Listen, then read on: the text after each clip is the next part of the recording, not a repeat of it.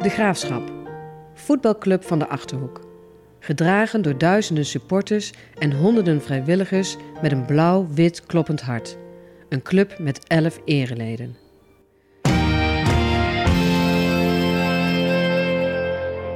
Welkom bij podcastserie De Eregalerij, waarin wij in gesprek gaan met onze ereleden. Wie zijn zij? Wat deden zij? Wat bewoog hun? Hoe kijken zij terug op hun actieve periode bij de graafschap? Een podcastserie over herinneringen die verteld moeten worden. In deze aflevering zijn we in gesprek met Hielke Ensrink.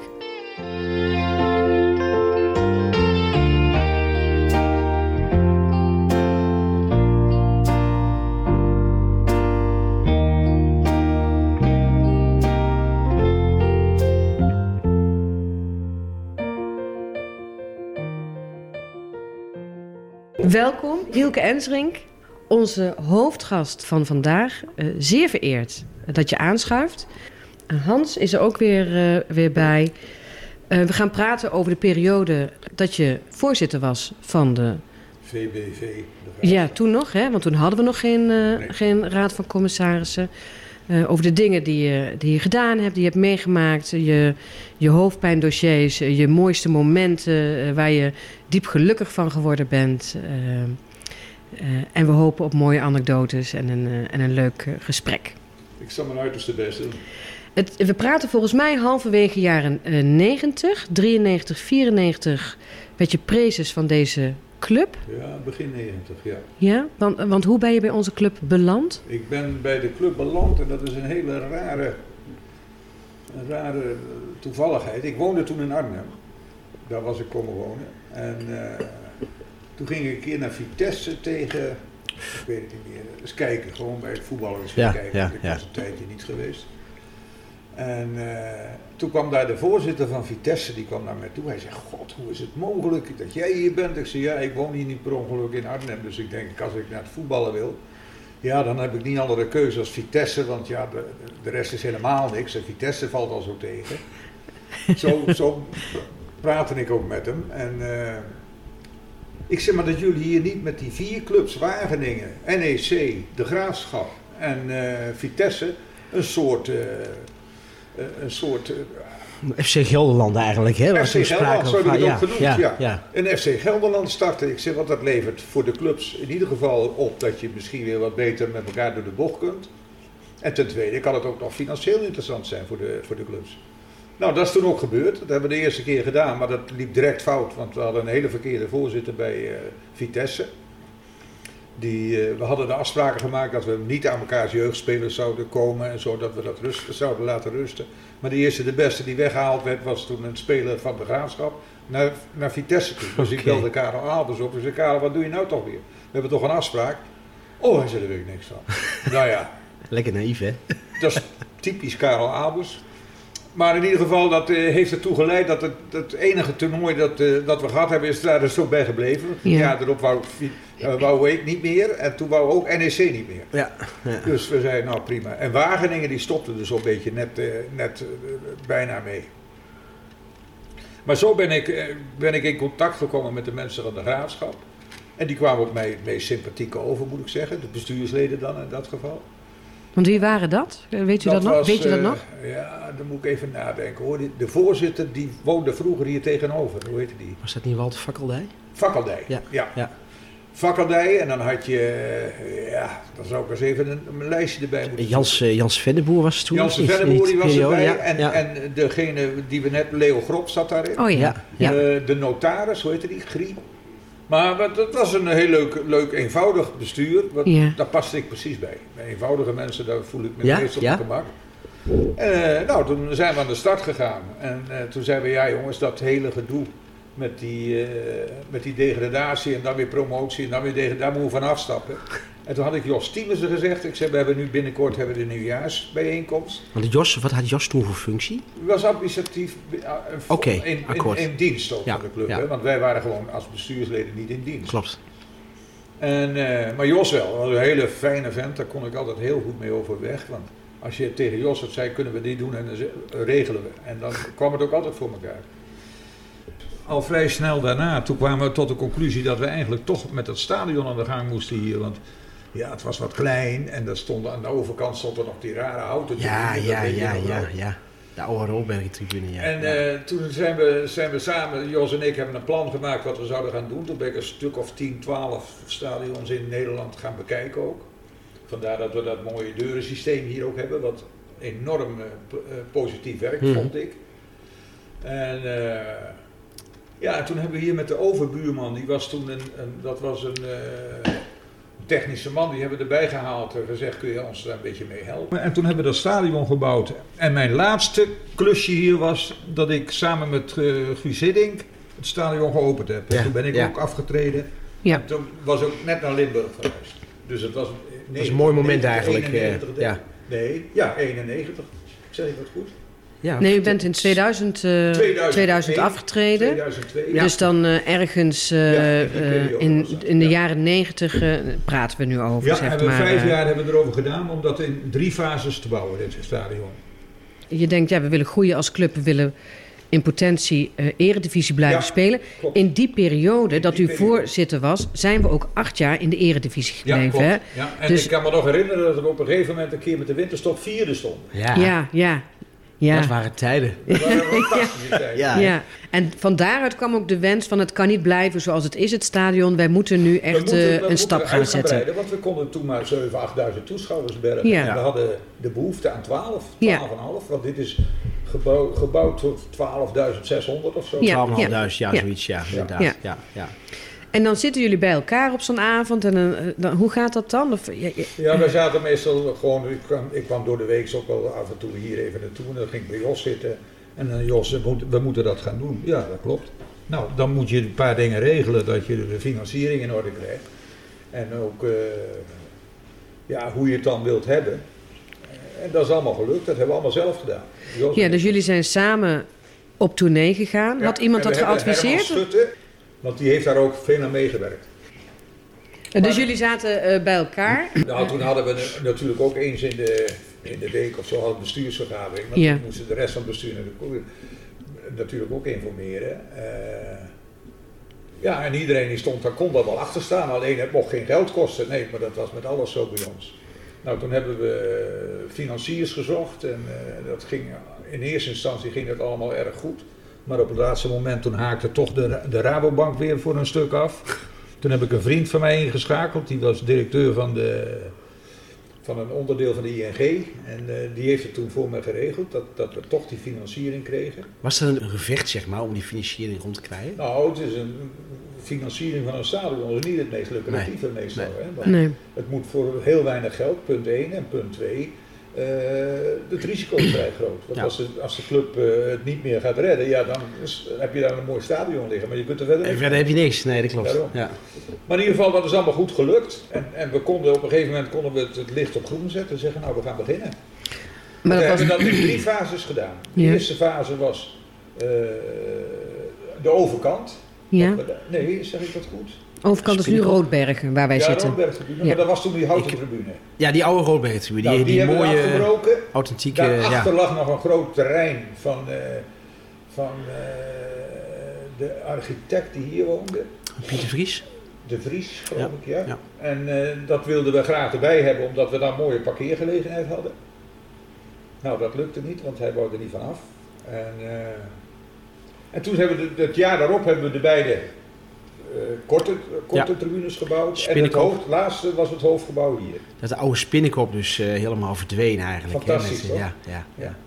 Dat deed wel even pijn toen natuurlijk, hè, maar wat er Ja, uiteindelijk voor terug is Dat is de gekomen... Dat, die Ja, ja, zit. ja. Dat, eh, dat kun je nooit je komt nog steeds foto's tegen hè, van de oude spinnenkop, zeg maar, met de oude... Die Maar toen hadden we ook een geweldig eh, de supporters, daar ben ik altijd ontzettend Ja, eh, ja. tevreden mee geweest hoor. En eh, toen hadden we ook de situatie dat we hier moesten gaan bouwen. En hoe doen we dat nou? Want de KNVB had er nogal behoorlijke eisen daarvoor. En toen mochten we niet daar een hek tussen zetten of een glasplaat er Ja, ja, erbij hebben. ja. En toen heb ik met de, met de, de harde kern van, van de supporters hebben gezeten, een keer of vier, vijf. En hebben we gezegd, nou je, je krijgt nu de keus. We houden er gewoon een laag hekje. Maar als, als jullie het niet kunnen gedragen en jullie komen er regelmatig overheen, gaat het hele hekje eraf en dan komt er een enorm Ja, ja. hoog hek. Dus ook toen was er al die participatie met, met de supporters eigenlijk Absoluut, al. ja. eh, ja. Ik ging eens in de, in de drie maanden ging ik dan met, het, eh, met de harde kern ging ik eten bij de Chinees. Oh ja? Ja, bij de Golden Dynasty. Fantastisch. Fantastisch. Ja. En dan praten we helemaal bij en dat, ze kregen, wisten ook alles. Mochten Maar ze ja, want de- hoe transparant ben je dan na, na 100%. zo- zo'n club? Ja? Ja? 100%. Ja. Ja, Nee, tuurlijk. dingen dat hoef je niet te weten. Nee, maar goed, nou daar hebben we het 5,2 miljoen kosten of 4,6. Nee, maar goed, daar hebben we het al vaker ook met, met Henk Sweers over gehad. Van je kunt eh, transparant zijn. eh, in, de- in, in, in, de dingen waar je transparant in wil zijn. Het kan natuurlijk niet zo zijn dat je de financiële huishouding richting, richting ons. Maar we hadden wel een makkelijkere periode in die tijd. Want we hadden geen, wat jij net allemaal al opnoemde, dat die hele organisatie van die vereniging is veranderd. Vroeger had je één man in dienst, dat was Jos Tienissen, en, en een juffrouw, of één of twee juffrouws, Ja, die al het tikwerk deden. En daar was Suzanne was er één van. Die Toen heb al. ik toen zelf nog afgenomen, aangenomen in die tijd. Maar, ja, en als er iets moest gebeuren, ik was een bestuurslid, als voorzitter bestuurslid technische zaken.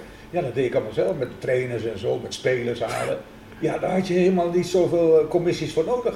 Ja, want als je bezig bent zeg maar, met het bouwen van een stadion, dat is al bijna een dagtaak. En je moet dan ook nog spelers gaan zoeken voor het team. Dat- eh, ja, hoe dan? Nou, dat deed ik. Ieder weekend was ik weg. Ik woonde in Amsterdam toen. Ook nog. Ja. Ik moest ook nog iedere keer op en neer naar Amsterdam. En eh, ja, en dan ging ik, eh, de weekends ging ik naar Telstar of AZ of Den Haag. Om te kijken of er spelers bij liepen waarvan ik zeg, hé, hey, dat kon wel eens een interessante voor ons worden. maar hoe, was, hoe was je eigen voetbaltechnische achtergrond dan? Ik ben zelf voetballer geweest. Oké. Vroeger in Groningen. Ja, ja, ja, ja. Bij die knik.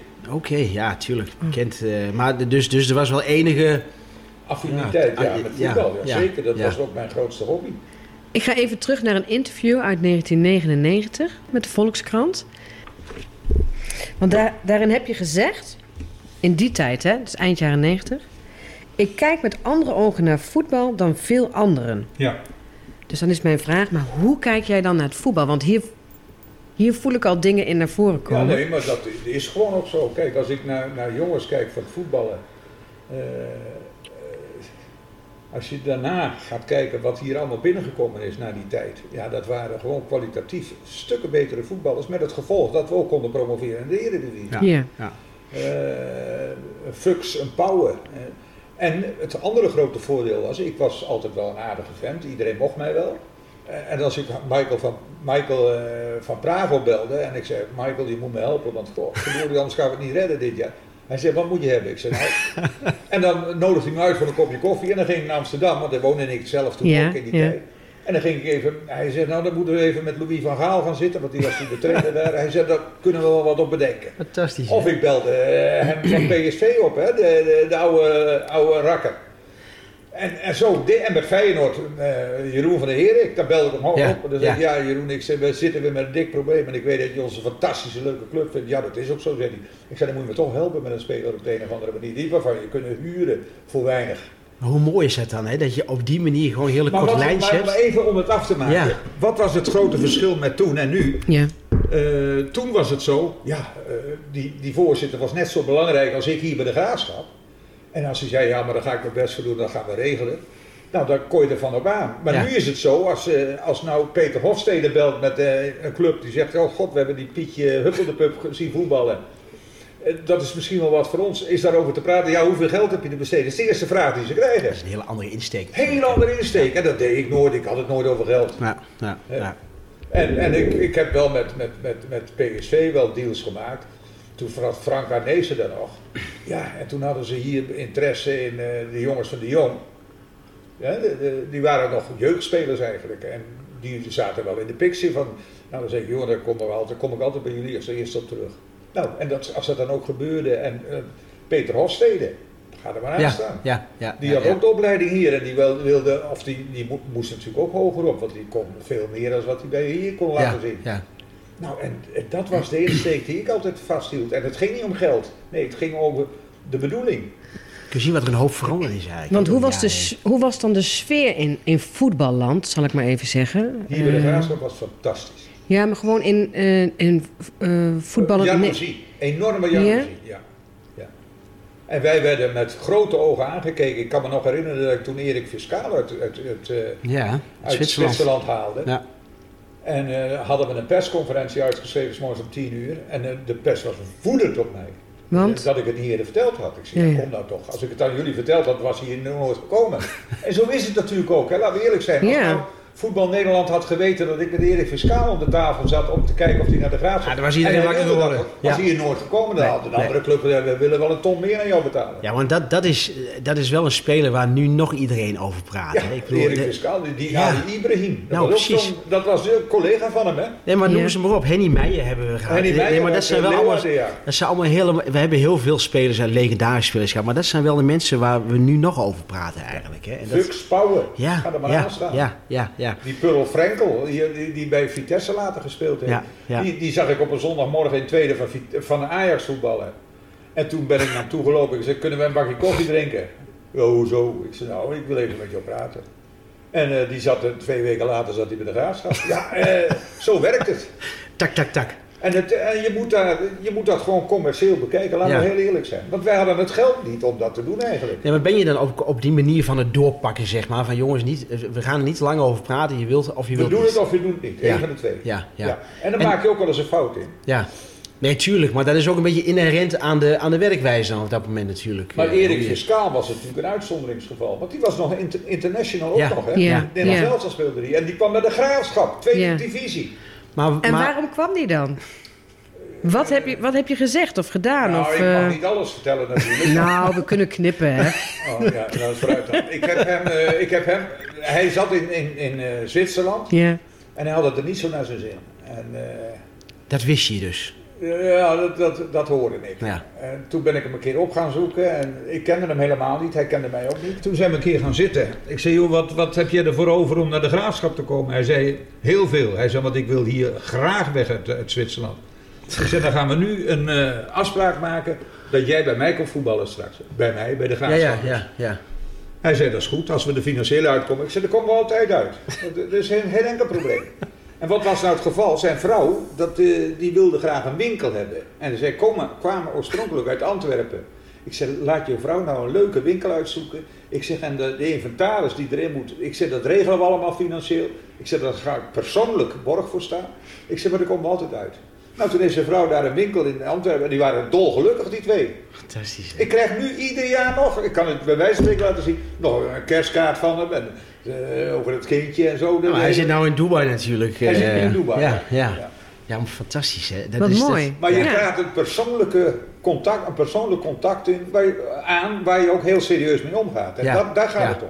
Maar het is ook een kwestie... is het ook een beetje, een beetje ja, Ja, maar het is ook vertrouwen hè. vertrouwen. Nee, maar dat is het ook. ja. Ja. Want die Ali Ibrahim, dat was ook een kanjer hoor, die ja.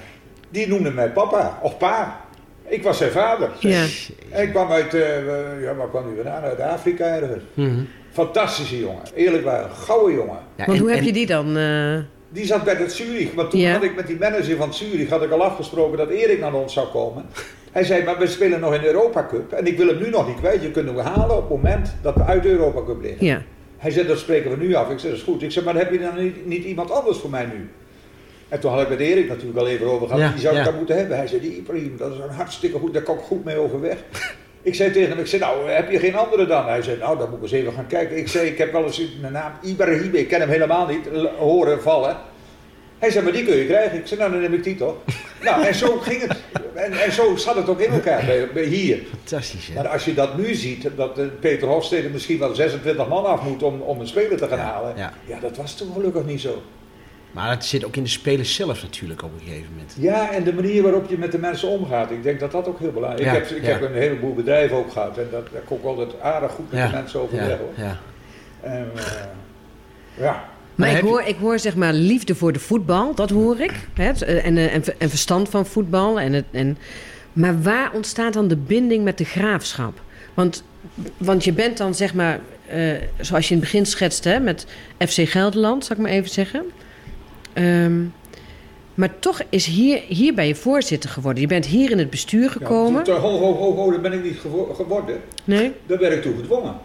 Oké. Maar hoe ging dat? Ja. Nou, we hadden hier Anton van Koten als voorzitter. Ja. En die man die, eh, die had een heel druk bedrijf met zijn struk, eh, hoe heet dat? Hier? Sturgo. Sturko. Ja, ja, ja, ja.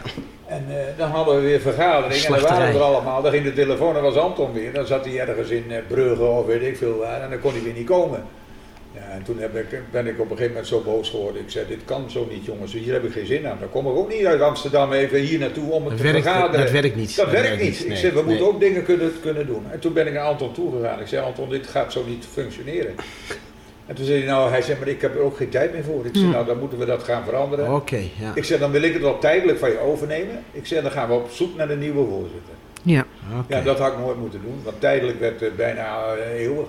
Ja. Ja, maar het, het, daar- ook daar spreekt een stukje liefde uit natuurlijk. Want ik, wil- als je het echt niet wilt, doe je het ook niet. Nee, als, je het niet, als ik het niet Precies, had gewild, had ik het niet. En het is ook niet de kwestie van, ik zoek om, om schouderklopjes hoor. Maar voetbal is voor mij, was zo'n belangrijk eh, gebeuren in mijn leven. En de Graafschap was natuurlijk een fantastische club, Ja, als je, steeds. als je dat bij Want de mooiste club kunt doen. wat was er dan fantastisch aan de graafschap? De, de hele omgeving, de hele eh, supportersclub, de- iedereen stond daarachter. En, en, en de, de, we, we hebben ook toen in die tijd de superboeren uitgevonden. Ja. Om Ja. maar wat te noemen. Wij zijn wel boeren, maar we zijn wel superboeren. Ja, ja, ja. En als je daar goed mee omgaat, dan kun je daar behoorlijk mee scoren. Ja, ja, ja. ja. Hoe, hoe zat dat met, eh, we hebben het over spelers gehad, hoe zat dat met de trainers, Hilke, met betrekking tot... eh, Ik heb twee trainers hier uitgebreid gehad. Dat Ja. was Frits Korbach en Simon Kistenmaker. Oké, ja. Kijk, ik kwam hier, ik kwam ik- zeker twee keer in de week ging s'morgens even naar trainen. Dat was- een groep bezig en dan was Simon daar bezig met zijn jongens. En dan later Frits Korbach. Ik kon goed met ze overweg en ze, ze luisterden redelijk goed. Simon belde me iedere morgen om kwart voor acht. Frits Korbach kwam later terug. Iedere morgen om kwart voor acht. Frits Korbach aan de lijn. Wat ga je doen vandaag, Frits? En eh, dat was nog wat bijzonders. En, ja, die kunnen we ook beter terugsturen. Ik zei, nou laten we het daar nog maar een keer over hebben. Dat doen we nu aan de telefoon even niet. Maar werd dat gewaardeerd door... door Ja, zeker. Is gewoon het dagelijkse... Och, het- Simon Kistenmaker helemaal en, en Frits Korbach ook. Ja. Dus dat, dat, dat, dat zij ook merken van, hé, er, is, er is aandacht. Ja, we is- hebben, nu is- een, we hebben nu een voorzitter die er verstand van heeft. Dat, dat was hetgene Ja, wat ja. ik aan horen, te horen kreeg. Want ik haalde natuurlijk ook niet de eerste, de beste spelers hier naartoe. Nee, precies. En dat, dat, dat, en dat spreekt ook aan. ook een stukje vertrouwen natuurlijk. En toen heb ik één dingetje verkeerd ingeschat, met de supporters ook. Ik heb de supporters wel wat verteld, maar ik had een heel goed contact met Udinese, de eigenaar van Udinese. En eh, daar heb ik ook een paar spelers van opgehaald Ja. hier naartoe. En die kwamen toen, ja, gewoon omdat ze bij hem, bij hem niet aan de, aan de- in het eerste elftal kwamen. Maar er waren goede voetballers bij hoor. En eh, ja, de pers die dook daarop en die wou Ja. alles van mij weten. Nou, ik zei, ik, ik zei alleen datgene wat ik kwijt wilde, zei ik tegen Ja, hen. Nou, en dat nemen ze op een gegeven moment, gaan ze dat kwalijk nemen. Hè? Want hun wilden de dienst uitmaken hier. Wat je nu ook nog in het huidige voetbal ziet. Want als je ziet hoe de pers hier en daar met mensen omgaat, dan denk ik bij mezelf, hoe haal je het in je hoofd? Totdat ik op een gegeven moment een keer een nieuwjaarsbijeenkomst hier had. En daar was eh, Jos Tiemers ook. En zei, Jos, ik zei, wil jij straks een, een witte laken meenemen naar de avond? Ik zei, want we- het is afgelopen met dat eh, op en neer gaan, met dat degradatiespook. Daar gaan we vanaf. Dus hij kwam op een gegeven moment, na, dat, na het verhaal van mij, kwam hij binnenlopen in een, in een, met een laken over de kop. Ik moest er ook om lachen. En toen zei ik, ja, ik zei, kijk maar eens even, dat is eh, ons degradatiespook. Ik zei, die is nu voor de laatste keer, komt hij hier binnen en die willen we hier nooit meer zien. Nou, dat was, dat was natuurlijk precies op het juiste moment lukte dat. Maar was dat... Maar dat was, was, ja, dat was sorry. volgens mij dan vlak nadat je eh, de prezes was geworden van onze club. Ja, Vlak daarna. ja, je moet gelijk dingen veranderen en proberen een andere sfeer te brengen hier en daar. Ja. En ik ging ook iedere drie maanden ging met de lastigste supporters ging ik naar de Chinees, om Ja. maar wat te noemen. En daar had ik een hele goede band mee. Op een gegeven moment was het zo dat, dat eh, ik heb daar ook fouten in gemaakt hoor. Ik ben op een gegeven moment hier op een supportersavond geweest dat ik, eh poeh, dat zag ik als een berg tegenop. Ja. Omdat er, eh, er wa- waren wat rare dingen gebeurd. En nou, dan hadden we een supportersavond en dan mocht iedereen de vragen stellen die ze kwijt Ja. En ik zou daar zo eerlijk mogelijk op reageren. Ja, en dat werd een feest. Ik- ben op de schouders door de supporters. door, de, door die Want wat heb je ze verteld dan? Gewoon de, de waarheid, hoe het was. Alleen, dat werd door de pers, werd op een heel andere manier in, in de krant werd dat teruggebracht. Schandalen gewoon. Ja, op een ja, gegeven ja. moment hadden we, eh, kreeg ik hier te horen op de tribune de, van, spe- eh, van eh, een groepje van die gekke supporters. Die hadden de pers eh, gevolgd. En die zeiden, waar zijn de miljoenen van die of die gebleven? Ik weet niet, van een of andere speler gebleven. Dat was die Raza, die, die Pool. Oh, Thomas Raza, ja. Thomas, een hartstikke leuke jongen. Ja. Ik heb er nog wel eens contact mee. Maar in ieder geval, eh, waar zijn de miljoenen gebleven? Nou, daar had de pers gezegd, eh, net alsof ik die in mijn zak... Ik heb nooit één dubbeltje heb ik in mijn zak gestoken van de graaf. Integendeel, ik heb zelfs geld in de graafschap gestopt. Ja. En gezegd, nou moest luisteren, ik schiet het wel voor. En op het moment dat, eh, dat de graafschap kan betalen, dan krijg ik het wel een keer terug. En ik had geld, daar heb ik me nooit druk om gemaakt. Nee, nee, nee. Daar kon ik altijd redelijk goed over beschikken. Dus ik heb nooit één keer wat dat betreft geen, geen misses gemaakt. Maar als je daarvan beschuldigd wordt, dan komt dat zo hard op je af. Ook voor je, voor je, voor je gezin daar Ja. eromheen. Die zeggen ook, ja, wat is dat nou toch? Ja, ja. Het is net of je hebt lopen te stelen bij de graafschap. Ja, ja. Absoluut niet. Vraag het maar iedereen na hoor. Dat eh, is nooit gebeurd. Maar hoe heb je die, die- dat contact met, met, de- met de media destijds? Hè? Ik bedoel, hoe, hoe is Ik dat? had, ik had eh, eens in de twee, drie weken ging ik een keer met die jongens eten. Ja. Ja. En dat was dan, eh, hoe heet dat kleine manneke ook alweer? Een leuk jong. God, hoe heette die? Hesselink? Domien Esselink, ja. Ja. Nou, dat was er één. En dan die, die, die er nu ook nog zit. Maar, maar Domin is ook, de, ook degene die op een gegeven moment een stadionverbod kreeg. Ja, terecht. Ja? Ja. Hij ging in de Ging hij te ver? Ging hij te Hij ver? ging Dat- te ver, ja. ja. ja. Eh, ik zou met een, een spelersmakelaar naar een wedstrijd zijn geweest waar ik helemaal niet ben geweest. Ik zei, Domien, hoe kom je hier nou bij? Hij zei, ja, uit betrouwbare bron. Ik zei, dat moet je die eens noemen. Ik zei, want daar ben ik wel nieuwsgierig naar. Ja. Ja. hij zei, wij mogen geen bronnen noemen. Ik zei, nou, dan ben je voor mij een waardeloze journalist. Als Ja. je het zo ermee omgaat, Ja. ben je voor mij een waardeloze journalist. En toen heb ik gewoon gezegd, stadionverbod. En toen die andere... de- de- Dat is ook wel heel extreem natuurlijk. Ja, waarom niet? Maar, maar kon, kon je dat zomaar geven? Ik bedoel, want ja, als je kijkt hoe er nu met de media wordt omgegaan. Ja, hè, dat, die worden allemaal verwend. Ja, ik had nou. ook die van Gaal. Eh, hoe daarmee omgegaan wordt nu. Hè? Ik, had die, ik had die mensen al lang eens een keer weggestuurd. En gezegd, Ja? ga, jij Ja. lekker, ga jij lekker vissen. Kom als je die sodemieter nog houden. Maar ik heb één keer eh, in een nieuwjaarsbijeenkomst hier ook, toen ik die ruzie met die media had, die, of ruzie, maar verschillen van inzicht, ja, ja, heb ik gezegd, nou ik heb een enorm groot probleem had ik en dat is gelukkig opgelost. We hadden we eh, twee maanden niet gevoetbald omdat het zo slecht weer was. Ja, ja. Ik zei, in die twee maanden heb ik zoveel geleerd, ook van mezelf, maar ook van, eh, van anderen. Ik, Hmm. ik zal het nu vertellen, mijn zoon die deed op school deed dit wel zo slecht dat ik wist niet wat er van hem terecht moest komen. Ik zei, ik ben blij dat ik de sportjournalisten heb eh, leren kennen. Ik zei, nou krijgt hij altijd een baan. nou, dat was een ra rapen, raak hoor. Dat hebben ze niet leuk gevonden. Maar hoe, hoe voelde dat voor jezelf? eh, Nou, bevrijdend. Ja? Ik vond ook dat ik gelijk had. Ja. Kom nou toch, ik hoef nog maar niet, niet door hun in de grond gestopt te worden. Dat, dat, dat regel ik zelf wel. Mhm. Eh, maar eens eh, in de zoveel tijd ging je ook met hun dan eh, eten, Eten, vertelde ja. je net. Dan- Voelde dan- je je ook verraden dan of zo? Of, of, of je had je het altijd heel alert zijn en heel opgepast, oppassen. tijdens die etentjes, zeg maar? Sowieso altijd. Ja. Want als uh, Domien bij mij kwam en zei van, goh, is er nog wat nieuws? Dan zei ik, nou, vertel eerst maar eens wat je allemaal weet. Nou, ik ga kijken of er dan wat nieuws bij gekomen is. Kijk, ik draai het een beetje om. Want als ik direct allerlei dingen had geroepen en er, en er had iets bij gezeten wat hij niet wist, dan kan hij er alle kanten mee op. Ja, en misschien ben ik daar een beetje te uitgekookt voor geweest ten opzichte van Domien. dat kan natuurlijk, hè? Domien is een hartstikke leuke jongen, ik vind Ja. nog steeds. Ja. De media heeft een rol, hè? Ik bedoel, dat is, met- dat is met, met, met, er wordt Raymond Willems ook wel eens kwalijk genomen van als het rustig is en, en, en de sfeer is goed, dat Raymond er dan even iets tussendoor gooit om weer even wat op te schudden, hè? Is dat niet een beetje de rol van de media? Nee, ik vind van niet. Ik vind van niet. Tenminste, ze vinden zelf ook van niet. Ja, ja, Want anders zouden ze het ook gewoon zo presenteren. ja. Korbach was natuurlijk een flamboyante trainer. Nou, Eh. ja, hij was een eh, En, fantastische man. ja. en jij zei al van elke ochtend eh, Kwart voor acht. belden we eventjes. Ja. Ehm, Dan nam ik ook op, hè? ja. Dan Ja. hey Frits. ja. En, en, Ja. en hoe gingen jullie contacten? Wat, wat bespraken jullie dan? Hij, hij, ja, alles. Ik zei, hoe was het met trainen? Hij zei, ja, we hebben leuk getraind en goed getraind. En als ik dat aan Simon vroeg, vroeger daarvoor, want Ja. Simon was eerst trainer hier. Dan zei hij, ja, hij zegt, ze, na trainen hingen ze allemaal over die, over die buis. Ja, ja. En dan stonden ze te kotsen met z'n allen. Ik zei, nou, we hebben ze zo geweldig getraind, neem ik aan. Want eh, dat, dat is niet de bedoeling van Nee, trainen, dat nee, ze daar nou. zaten te kotsen.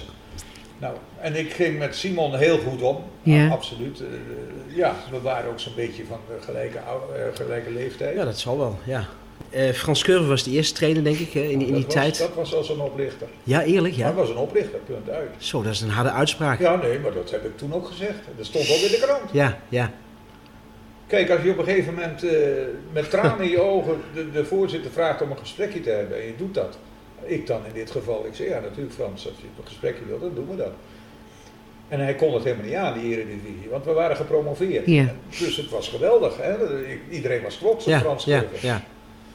Maar ik had wel zo mijn bedenkingen. En er kwamen natuurlijk ook wel eens jongens, Jan Vreeman, en die, die ook echte graadschappers waren. Die Ja. ja, die, ik weet niet hoe dat gaat straks met meneer eh Curve. Want, Maar eh, zat dat dan in de onderlinge nee, verstandhouding niet- of met het was- Hij had er voetbaltechnisch? geen eh, verstand van. Laat- Mag Ja, ik echt, het ja? gewoon recht voor zijn raap zeggen? als, als Als ervaren keeper van NVV en, en in betaalde Ah, Ja, voetbal. maar dan ben je ja. geen voetballer, hè, als Nee, je keeper bent. nee. Nee, dan moet je ballen Is dat toch anders? Ja. Dat is absoluut anders. Ja. Maar goed, hij heeft wel die trainerscursus gevolgd, dus je mag ervan uitgaan dat hij er wel wat verstand van had. Maar de meest opmerkelijke uitspraak van die man was waar ik zo kotsmisselijk van werd.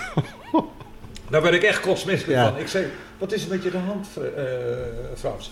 Ik zei, want je, je, je had altijd de zaak zo goed onder controle. En ik zei, nou vragen de spelers of ze met mij een gesprek kunnen hebben. Ik zei, daar heb ik helemaal geen zin aan. Dan- wil ik jou erbij hebben. En anders Mhm. doe ik dat niet. Mhm. Want zo vind ik, hoort het ook. Dat is op zich wel netjes natuurlijk, maar voor hetzelfde geld. Ja, ja. Lijkt mij ook. En toen zei hij van, eh, ja nee, maar doe dat maar. Want hij zegt, ik wil ook wel eens weten wat er leeft. Ik zei, weet je niet wat er leeft dan? Oh, dus hij had ook wel iets in de gaten dat er iets speelde. Ja, dat ja. iedereen eigenlijk een beetje uitkostte. Jezus. Ik, hij zei tegen mij, hij zegt van, eh, ja, en ik snap er helemaal niks van. Hij zei, want ik doe echt mijn uiterste best. Hij zei, ik ga iedere morgen, hoe heet het dat hier, dan heb je zo'n kapelletje hier ergens, hè? Hoe heet dat? Maar die ging bidden. En een kaarsje opsteken Ja, voor de ja, graafschap ja, ja. 's middags. En toen zei ik tegen hem, maar dat was natuurlijk een hele slechte opmerking van mij. Ik zei, maar heb jij de goede God dan wel? Ja, als ze dat zo tegen je zeggen, ja, wat moet je dan anders zeggen? Heb je wel de goede God, jongen, dan, want dan heb je waarschijnlijk een verkeerde God als hij je niet meewerkt. Nou, nou, nou, dat is me toch een ruil geworden. Was dat Friesland tegen Limburg destijds? Of. Nee, ik weet niet, maar ik ben daar nuchter in. Als iemand zo'n verhaal Fries, komt, ja. dan zeg ik, nou, als het zo was, dan zou iedereen toch dat kapelletje gaan Ja, bezoeken ja. zondagsmorgens. Toen zei ik, ik zei, maar wil je liever weg dan? Hij zei, ja, eigenlijk wel. Hij zei, want ik kan het niet aan. Ik, ik zit iedere avond thuis te huilen en eh, Ach, gut. mijn vrouw die, eh, die vindt het allemaal niet, niet, meer leuk en ik wil ermee stoppen. Ja? Op donderdagavond had ik dat gesprek met hem, hè? hier in de, in de bestuurskamer. Ja. Vrijdags eh, kwam hij bij me. Ik zei, maar we slapen nog één nachtje over. Dan komen we dan het weekend op terug, want we hebben een wedstrijd. En dan moeten we, vlak voor de wedstrijd moeten we niet Nee. van die gekke beslissingen nemen. Dat doen we niet. Dan wachten we ermee tot maandag. Dus maandags kwam en we verloren weer met 4-1. Ik weet niet meer van wie het was, maar in ieder geval een slechte, ja. slechte wedstrijd. Hij zei, nou eh, voorzitter, ik wil er toch liever mee stoppen. Ik zei, nou dat is prima. Ik zei, maar, ik zei, maar hoe gaan we dat dan doen? Of hij zei, hoe gaan we dat dan doen financieel? Want ik moet hier wel van leven. Ik zei, dat kan ik me voorstellen. Ik zei, maar daar ben ik heel, heel erg eh, eerlijk in. Ik zei, je krijgt gewoon je loon doorbetaald. Tot het einde van het seizoen. Ja. En toen hadden we een wedstrijdje of 4, 5 gehad. En eh, hij, was, hij zat op de knieën te huilen. Dus op zich is dat een, een hele nette, nette oplossing, denk Ja, ik. maar nou Eh, komt de, de, ja. de anti-oplossing. Ja. Dinsdag stond hij bij MVV voor de groep. Nou moet jij me vertellen wat je daarvan moet denken. Nou, toen was ik wel zo pislink. Dat lijkt een beetje op, dus op hij het- ging het weekend weg, Hij, hij, vrijdags hebben we dat, of donderdags hebben we dat gesprek gehad. Ik zei, we wachten weekend tot wachten tot maandag. Tot Ja. maandag, en dan Ja. gaan we beslissingen nemen. Toen heeft hij beslist dat hij toch weg wilde gaan. Ja, Ja? maar hij zou nog blijven dus tot... Nee, nee, nee, Nee, nee, per hij direct. zou weggaan. Per direct. Ik zei, nou, dan kom ik jou ook tegemoet. Dan zal ik gewoon zorgen dat je dit jaar je, je loon doorbetaald Ja, krijgt. ja. Want dan zei hij, zat als een kind te huilen hè, aan tafel. En als je dan zo'n zo'n man op zo'n leeftijd, dat, ja, dat gaat door merg en been. Ja, ja. Toen zei ik, nou, dat- ik ga je gewoon Ja, doorbetalen. ja, ja. En, eh, en toen, dinsdags, toen stond hij eh, bij, bij MVV voor de groep. Maar, de, maar dat... Dat had hij al geregeld van tevoren. Ja, maar hoe, de- de- wat doet dat met jou dan? Ja, bedoel, als je zo je- iemand... Dan voel nog- je je zwaar bedrogen. Ja, dan kan ik me ook die eerste opmerking van de, dat hij de boel opgelicht heeft, eh, wat je dat, zei. dat was ja. een oplichtingsopmerking van mij. Ja. Dan ben je een oplichter, klaar. Maar hij gezegd had, ik heb met RVW een gesprek gehad en die willen ook wel serieus met mij praten. Ja, had ik ja. gezegd, nou, wacht dat dan eerst even af. Ja, En dan gaan wij eh, gaan we een beslissing nemen. Maar als je daar niks over zegt en dan dinsdag staan in één keer voor de groep staan. Toen ben ik ook aan die Wesley, want die was toen de voorzitter van MVV. ben ik naartoe Ja, gegaan. ja, ja. Ik zei, wat ben jij een waardeloze klootzak, zei ik tegen hem. Hij, ja, die best, was, op zich was een aardige vent, maar ik zei dat jij niet mij even gebeld hebt. Ja. Om te zeggen hoe de situatie was. Ik zei, daar snap ik helemaal niks van. Ik zei, wat worden nu uitgemolken, allebei. Ik zei, want ik moet hem nu de, rest van het seizoen doorbetalen. En dat ging toch om. Dat stond gewoon zwart op wit al, hè? Daar kon je ook niet dat onderuit. Nee, maar bij mij hoeft hij niks zwart op wit te doen. Nee, oké. zeg- zeg- Een woord is een woord en eh, ja, ja. En, eh, maar dan, dan word je opgelicht. Ja, en dan komt het grootste probleem nog. Hoe ga je ermee mee om naar de pers? Want ik wou, ik wou hem ook niet helemaal afmaken. Ja, want dat was ook slecht voor zijn imago Dat geweest. is ook nog wel weer respectvol natuurlijk. eh, Ik, ja, ja. ja. Maar is dat dan ook die jaloezie, zeg maar, waar je in het begin van het gesprek eh, op eh, kwam? pure jaloezie. Dat heeft Maar in hij die er sfeer, ook- hij, hij, hij woonde daar ook in de buurt, hè? Ja, ja. Het was Nee, ik snap het ook wel. Ja, ik snap het wel. Maar, Maar, eh, dit, dit kan niet. Ik had het ook nooit gedaan. Ik Nee. heb hetzelfde als met Karel Albersen, dat ik ook al eerder zei, dat die een jeugdspeler die weghaalde. Ik was des duivels. maar, wat is dat, maar kon dat ook financieel dan wel? Want een, een trainer doorbetalen, een nieuwe trainer aantrekken, ehm, dat heeft natuurlijk dat heeft consequenties. Consequenties. Maar En je had we- trouwens ook al het plan om het stadion te gaan bouwen. laten Dus we ja, nou- laten we nou maar zeggen dat dat allemaal, eh, dat, dat heb ik gezegd en dat zou ik ook nakomen. ja, ja, ja. ja. Ook dat, ja, Ja. inderdaad. Oké, dus, eh, dus van Curver hebben we afscheid genomen. Althans, eh, En toen kwam die, hè? eh, en, en, eh, en toen kwam Korbach. Ehm, Ja, eh, Hoe- hoe was belde dat? ik op. Ik belde hem op, want ik las in de krant dat hij zat als assistenttrainer van, weet ik niet meer, in Turkije. eh, ja, eh, eh, Leo Beenhakker. Leo Bena. Ja, daar ja, zat hij ja. voor. eh, en toen belde ik hem op. En toen zei ik tegen hem, ik zei, Frits, ik zeg, hoe gaat het met je? En toen zei hij, ja, kut natuurlijk. Hij zegt van, ja, we, we- we hebben iedere keer ruzie hier met het bestuur en dat is allemaal onbetrouwbare mensen. Ik zei, dan kom je toch lekker uit de raas af. Hij zei, kan dat? Hij zei, dan pak ik vanmiddag het vliegtuig nog. Echt, ja? Ja. Dus je had het binnen een week geregeld. Binnen een dag.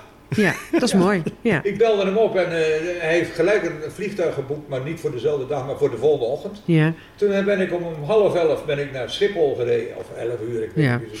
Een persconferentie aangekondigd, dat we die smiddag zouden houden om één uur. En eh, heb ik hem zelf opgehaald, in, in- op Schiphol. En toen zat hij bij mijn auto, ik denk, oh god nee. Ja. Hij was dit zwaar onder de drank. De want dat was papegaaiensoep. zijn, grootste probleem. Ja. Ik zei, Frits, godverdomme, wat heb je nou gedronken? Ja, hij zei, ik heb het vliegtuig een paar drankjes gehad, zei hij. Hij zei, maar ik voel me prima hoor. Ik zei, nou, ik kan het me niet voorstellen, maar goed, vooruit dan maar. Je moet je er maar mee redden. Want we hebben, we hebben toch geen persconferentie? Ja, Natuurlijk wel. Ik zei, de hele pers die staat daar straks bij ons voor de, voor de kantine te wachten. Want die hadden ook meegekregen dat Curve was vertrokken bij MVV voor de, ehm, voor de groep stond inmiddels. Eh, dus de graafschap had niemand. Nee, precies. De- en, er wordt, en, er, en er komt een persconferentie, dus iedereen was Ja. benieuwd. Ja. Ja. Nou, En dat, Dat was- kon niet anders. En, en, en dat dat Korbach was, dat wisten ze toen nog niet. Nee, Want ik moest nee. met Frits. Ja, we hebben voor de telefoon wel een heleboel dingen in orde gemaakt. En dat was ook heel snel ge- gepiept. Alleen, toen kwam ik hier aan. Ja, en nou komt het ergste van het verhaal. Hier bij, bij de kantine. Hier beneden hadden we dan ook nog een stuk bestuurskamer. En daar zaten we te wachten. Of eh, de anderen zaten te wachten. Toen kwam ik met, met eh, Frits Korbach eraan. En die pers die stond daar ook al te kijken. Hè. Die zag iedereen Frits Korbach. Dan loopt het vuurtje Frits. Ja, Ja. ja. wat denk je wat er gebeurt? We hadden op 10 uur, zeg maar even, of om 11 uur, ik weet niet meer precies wat de tijd was, hadden we aangekondigd dat we een persconferentie zouden houden. En 10 minuten voor die tijd zakt hij in elkaar, valt hij op de grond. Ja. En dat hebben we met een ambulance hier op moeten laten halen, want hij was helemaal, de- helemaal weg. Nou, dan heb je een rare eh, aankondiging. Ja. Ja, dat was, Ja. dat was, een mindere, er was een mindere stad, zeg maar. Ik- Ja, ja, Dat was ja. de drank. Want hoe ging je daartoe mee om? Want hij wordt, eh, hij wordt even opgenomen, eh, kort. Eh, hij komt weer terug. En hij, had ook wel wat, wat eh, we hebben het in, in Sittard ook een keer meegemaakt tegen Fortuna. Ja, tegen Ja. Fortuna. Ja. Dat hij daar ook onderuit ging. En dat lag niet aan de drank, denk ik. Maar eh, hij, hij was. eh, Maar zo'n eerste keer, want eh, je hebt persconferentie, er gebeurt wat er gebeurt. Maar Ja. zoals de eerste keer, je hebt hem net opgehaald, nog vers van de pers. Heb je dan daarna een gesprek met hem gehad, gezegd, ja weet je, ik weet niet, maar misschien... ik heb, het- Zullen we ik heb proberen? gehad. Ik zei, "Te- Frits, ik zei, daar moeten we mee Ja. kappen. Ik zei, want dat, dat komt niet professioneel over. Als jij Nee, dat, en hij zei, dat gaan we niet meer doen. En eh, dat, dat, dat zei hij ook. Ik zei, dat, dat, dat gebeurt niet meer. En toen heeft hij nog een keer een stunt uitgehaald met de burgemeester hier. Ja. Heb je dat er ook bij staan? Nou, nee, maar ik kan me dat nog voor de, voor de geest halen, inderdaad. Ja, zei-. Ik zei tegen hem, ik zei, joh, die, die burgemeester is boos op jou. Hij zei, wat dan? Hij zei, ja, hij zei, als ik wil naaien, dan pak ik zijn wijf. Hij zei, maar niet die burgemeester zelf. En, en die probeert me nou te naaien, zegt hij. Ik zei, Frits, ik zeg, we gaan even bij die burgemeester een afspraak maken. Dan gaan we met hem zitten praten. Hij zei, "Nee, helemaal niet. Ik zei, dat doen we wel. En toen zijn we samen bij die burgemeester op bezoek geweest. En daar hebben we dat een beetje uit de, uit de wind gehaald. Want wat was er aan de hand? ja, hij- die, die, die burgemeester die, die had iets. Ja, wie was dat ook alweer? Die, eh, eh, in Zo'n klein tijd? manneke, aardige vent. Was dat Havermans toen nog? Of? Havermans, ja. ja. Ja, ja, ja. Maar die, die eh, ja. Wat was zijn probleem, zeg maar, met eh wij met vonden Korbach? dat de, de gemeente niet genoeg voor ons deed. Toen in die tijd met het stadion. In, de kader van het bouwen van het stadion. Precies. Ja. En, eh, en het toeval wilde dat daar een wethouder zat. Die ook voor bouw en woning toezicht. En die heet ook Hielke. Maar die man die deed zijn best wel en dat is allemaal goed gelopen. Maar toen heeft, eh, hebben wij, hadden we met de Rabobank een deal gemaakt. En de Rabobank trok zich terug. Toen heb ik die vriend van mij gevraagd. Hij zei, dat lossen we wel op. Ik zei, dat is prima. Nou, en een woord een woord, of een man een man, een woord een woord.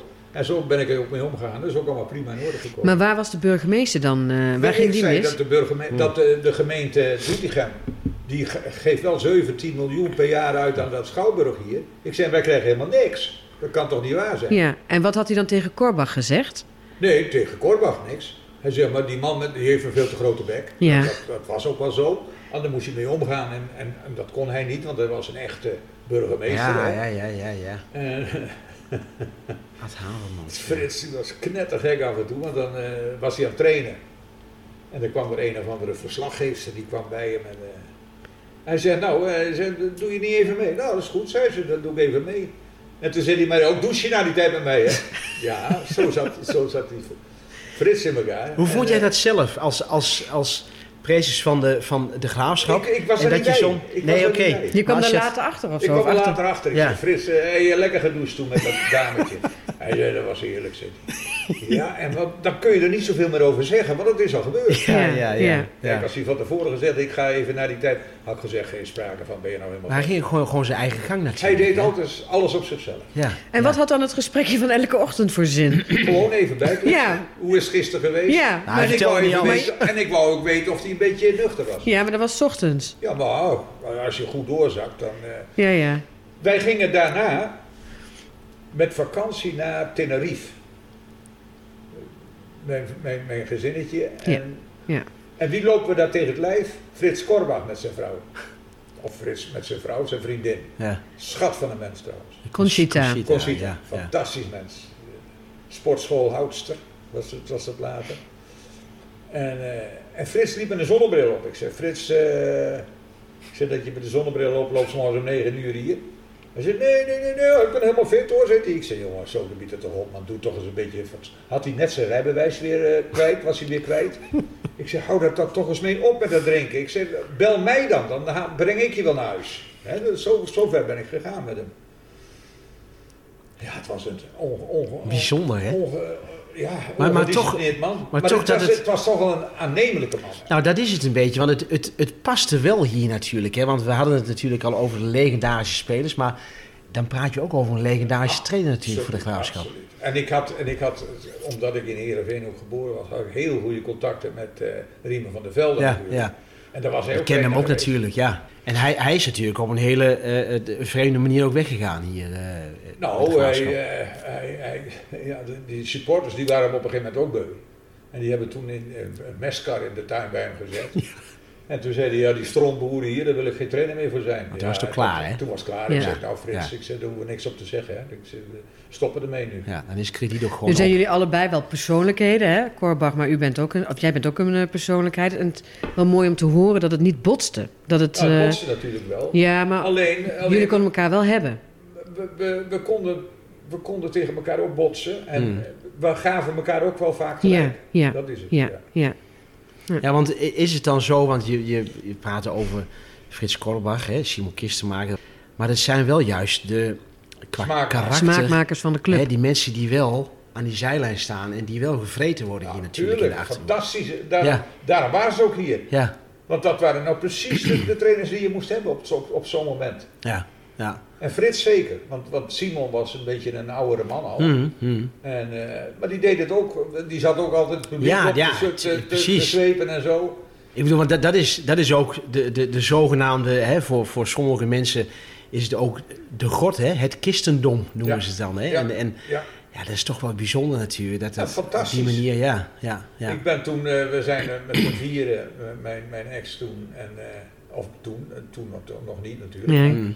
En eh, Simon en, en eh, Thea zijn we naar eh, Zweden geweest, naar die Europese kampioenschappen in Zweden, 1992, waar Nederland ook aan meedeed. ja. ja. Zoiets, ja. Ja, nou, ja. dat was precies in die periode. ja. En toen hebben we daar een dag of veertien hebben we daar van het ene hotel naar het andere hotel getrokken. En er was een fantastische, gezellige bijeenkomst. hier. Hmm. Want Simon was niet zo'n drinker hoor. Integendeel. Nee, nee, nee. Absoluut Nee. niet. Nee, het is toch wel bijzonder dat, dat juist jij dan dat meemaakte eigenlijk op die manier. Ja, maar ik- je, je moet de, de positieve kanten van de mensen moet je, moet je eh, aanmoedigen. Ja, en de ja. negatieve kanten moet je heel voorzichtig proberen dat een beetje andere kijk te geven. En, dan, dat, en als, je dat, als je daarin slaagt, dan kunnen die mensen zo in één keer toch een heel ander, zich heel anders presenteren. Ja, ja. Ik zou het graag willen hebben over de samenwerking met Udinese. Ja. Eh, je hebt hem al even aangekondigd Ja. net. Je kende de eigenaar, Gianni Pozzo. Nee, hij, hij is eh, de Black Decker man van eh, Italië. Ja. Ja, je lacht Maar- maar hij, heeft, Maar hij, het- hij vertegenwoordigt de Black Decker. In, Oh, Ja, zo ja. op die manier, oké. Maar Ja. hoe kende jij hem dan? eh, via Mino Raiola. Ah, dat is een De bekende naam. grootste Ja, makelaar op Ja. ja, Ja. ja, ja. Hij, hij was een, heel aparte man. En als je hem goed kon en, en, en je was eerlijk tegen hem, dan kon je heel ver met hem komen. Op een gegeven moment liep ik door, eh, door eh, in Frankrijk, in Zuid-Frankrijk, langs de kust. Dan zegt in één keer, riep er iemand, hey Hilke. Dus ik draai hem om. Jeroen van der Herik. Die zat Ach ja? Ja. Hij zei, ik wil die Raza van jullie hebben. Ik zei, nou, ik zeg, bied maar eens. Ging dat zo, ja? Ja. Op die manier? Hij zei, die wil ik hebben, want dat was een goede linksback. Hoor. Ja, ja, dat is echt een goeie, ja. Hij zegt, eh, die past helemaal precies bij ons en onze trainer wil hem ook graag. Ik zei tegen hem, ik zei, ja, maar ik heb daar een afspraak over. Ik zeg, eh, met Mino Raiola, want die is er ook in geïnteresseerd en die wil hem naar Italië brengen. Hij zei, kom even zitten hier, dan drink ik een biertje. Nou, dat hebben we gedaan en toen, eh, ja, ik denk, waarom ook niet, hè. Ik kreeg, hij hielp mij ook wel eens hier met spelers als we bij de graafschap in nood zaten. Nou, en met Mino Raiola had ik niet die bindende afspraak eigenlijk al Nee, over hem. nee. En toen heb ik hem daar ter plekke eh, Raza verkocht. Voor ruim 2 miljoen eh, gulden was Maar had jij ook dat alleenrecht, zeg maar? Ik Ja, bedoel... ik was eindverantwoordelijk. hè. Ja, ja, De technische portefeuille. ja, ja. Het zat in mijn portefeuille, de technische zaken. Trainers aanstellen deed ik ook zelfs. Ja, De voetballers eh, contracteren. Ja, dat was allemaal wel leuk. En dat vond ik ook het leukste van het geval. Ik, Ja. ik zat nooit op de tribune bij wijze van spreken. Ik zat altijd in de kleedkamer bij die jongens. Dat vond ik veel gezelliger. Bemoeide je je in die tijd ook met de opstelling? Nee, dat heb ik nooit gedaan. Want dan kan ik natuurlijk iemand niet later een keer eh, de wacht aanzeggen als hij het niet doet. Maar goed, we gaan even terug naar Udinese. Want de vraag is... Udinese, die, ja, eh, daar want kreeg- hoe is de samenwerking tot stand gekomen? contact. Ja, want, want, want hoe had- kwam je ermee in contact? Die man had heel veel geld. Ja, dat snap ik. Had een voetbalclub, Udinese, Ja, en daar had hij ongeveer zo'n 35 contractspelers. Maar ja, je mag er maar 11 opstellen, hè? ja. Iedere, iedere week. Dus, eh, en ik was een keer met Mino daar. Mino die deed ook wel wat zaken voor hem. Hij zegt, eh, we gaan even bij Potso langs. Ik zeg, "Nou, dat zo gezellig. Ik ken hem helemaal niet hoor, maar het bleek achteraf een hele aardige vent te zijn. Hij zei, waar zitten jullie dan? Ik zei, in eh, Nederland. Godverdorie, zit ik, dat, dat komt ook opzetten. Ik zei, ja zeker. Ik zei, wij, eh, we komen steeds verder de- deze kant op. Qua kwaliteit. ja. Ik zeg, maar ja, ik mis nog wel eens wat spelers. Hij zegt, dan moeten we eens een keer gaan zitten, zegt hij, met, met jouw trainer en mijn trainer. Hij zegt, dan gaan we eens kijken wat we kunnen hebben. Wat, wat, hè, dan laten we 11 tegen 11 spelen. En dan, als jullie dan eh, spelers bij zien, zijn zitten die jullie graag, graag zouden willen hebben, gaan we daar eens naar kijken of dat kan. Hij haalde drie spelers bij hem gedaan. Dus de trainers die kwamen eh, bij elkaar? Of de dus hoe, Frans Thijssen en Ja. Jurry Kolhoff. Ja. ja. die waren in die Die heb tijd... ik eh, meegenomen en ik zei, dan gaan we daar eens kijken. Maar dan gaan ze een onderlinge wedstrijd spelen. Ik zei, dan mogen wij kijken of er spelers bij lopen die eh, misschien voor ons interessant zijn. ja. Maar begrijp ik dan goed dat, dat, eh, dat die samenwerking met Udinese dan op toevallig, basis. toevallig is ontstaan dan? Of, Op eh, persoonlijke basis. ja, Wij ja. lagen elkaar enorm, die Potso en ik. Ja, ja, oké. Ja? Ja. En hij wilde mij graag helpen en hij had veel te veel spelers. Ja, oké. Dus hij was ook blij dat hij een paar spelers kwijt kon Ja, raken. ja, ja. En eh, zonder verplichtingen overigens hoor. Het, het ging allemaal op een hele sportieve manier. En toen haalden we die Haman bijvoorbeeld. En dat was, was ook de spits van het Israëlisch elftal. Hm, hm. En, de- en nog twee spelers. Ze waren ook goede voetballers. Alle drie waren het hele goede, bruikbare spelers voor de graafschap. Maar ja, dat werd me te veel. Ik kon, Ja, ik kon geen ja. drie spelers nog eh, huisvesten. Maar die, die Haman, dat, dat vond ik nogal wat. En eh, ja, en toen heb ik ook vreselijk, ben ik op mijn gezicht gegaan. Doordat ik dat heel stiekem zelf allemaal regelde. Ik ging naar Italië zonder dat ik wat zei. Maar ja, als dan een Frans Thijssen erbij zit en een Jurie Koloff. En ik vertel hun wel, moest luisteren jongens, dit is top secret. Want ik wil eh, niet dat dat uitlekt naar de Mm, pers toe. Ik zeg mm. wel, nou binnen twee dagen stond het in de krant. En of hun dat nou gedaan hebben of, eh, ik noem maar even zo een zijstraat, Abruzing Ja, of eh, een ja, ander, dat, ja. dat weet ik niet. Maar dat ging was dus, je had ook het bestuur niet geïnformeerd. Nee, maar jawel, ik had ze wel geïnformeerd Ja, dat ik daar naartoe zou gaan. Ja, maar niet ja. zeg maar dat er mogelijk de afspraken die je met Potso had, daar Die heb ik, daar niet heb ik, heb, ik, heb ik niet verteld. Nee, nee. Eerst moest er maar eens wat definitief worden. Ja, je wilde eerst kijken wat er ging Precies. gebeuren. Ja, Ja. ja. Nou, en dat is me hoogst kwalijk genomen toen. Want dat, de, de pers die kreeg daar oren, eh, oren van. En die zei, ja, maar wij willen weten wat er aan de, aan de, aan de hand is. Ik zei, nou, oren zie je. Ik zeg, ik, heb, ik, ik voel niet de verplichting om jullie nou te informeren wat er precies aan de hand is. Ik zeg, wij proberen met de graafschap hoger op te komen. En daar zouden we misschien hiermee wel wat kunnen bereiken. Maar Mm. zover is het nog niet. Er moeten nog een heleboel dingen gebeuren voor die tijd. Ja, en de pers die vond dat, eh, dat eigenlijk dat het liefst hadden ze gehad dat ik hun meegenomen had hè, naar, eh naar Ja, tuurlijk, tuurlijk. Ja. Maar ook, ook Frans Thijssen stond er dan bij nader inzien toch niet zo achter als Frans dat je... Thijssen, die heb ik direct ontslagen. Ja, want die is maar heel kort gebleven. Ja, maar de- Eh, dat die was ook heeft helemaal dus- niks, die Frans Thijssen. En hij heeft de keus gehad, zeg maar, in de spelers die, eh, Die hij mocht- hij zou, mocht- zou hij mocht kiezen, zoals ik het jullie. verhaal begrijp. Hè? Samen, samen met jullie Koolhof. En toch vertrekt hij na twee, drie maanden. Ja. Maar ja, hij had ook geen enkel resultaat met de graafschap. Hè? Nee. Dus we hadden ook versterking nodig. En als hij dan daarvoor ging liggen, dan zei ik ja, dag. En we hadden nog, en dat komt er dan wel bij, ja, dat is waar, dat moet ik er wel even eerlijkheidshalve bij zeggen. Die jongens, die spraken alleen maar Italiaans. Ja, en dan die ene Israëliet, die sprak dan ook Israëlisch, maar dat, dat beheersten wij ook, ze hadden het niet zo. En eh, hij zegt, maar ik heb ook nog een hele goede tweede trainer. Hij zegt, misschien is dat ook wel wat voor jullie dan. Dan kun je Ja. makkelijker communiceren met die spelers. En eh, nou, die jongen, eh, fantastische, aardige vent. Een legendarische. Massimo Morales. Massi- ja, Massimo Morales. Morales, Ja. Dat was een, eh, een fantastische man. En die kwam hier en die werd gewoon na de, de hoofdtrainer eh, en na jullie werd hij de derde trainer. Zo moet je het eigenlijk zien. En die was meer ter begeleiding van die eh, Ja. jongens van eh, de Italiaanse club. Ja, wat denk je wat er gebeurt? De eerste, de beste wedstrijd moesten we naar AZ of naar Twente, een van de twee. Stromende regen op maandagavond. Haar man in de bus. En die kwam daar aan, die, die was al bijna verzopen voordat hij het veld opging. Ja, en ik zeg, maar hoe kun je die jongen nou meenemen? Dat is godverdorie een spits van het Israëlisch elftal. Ik zeg, die kun je toch niet in tweede van de graafschap op gaan stellen?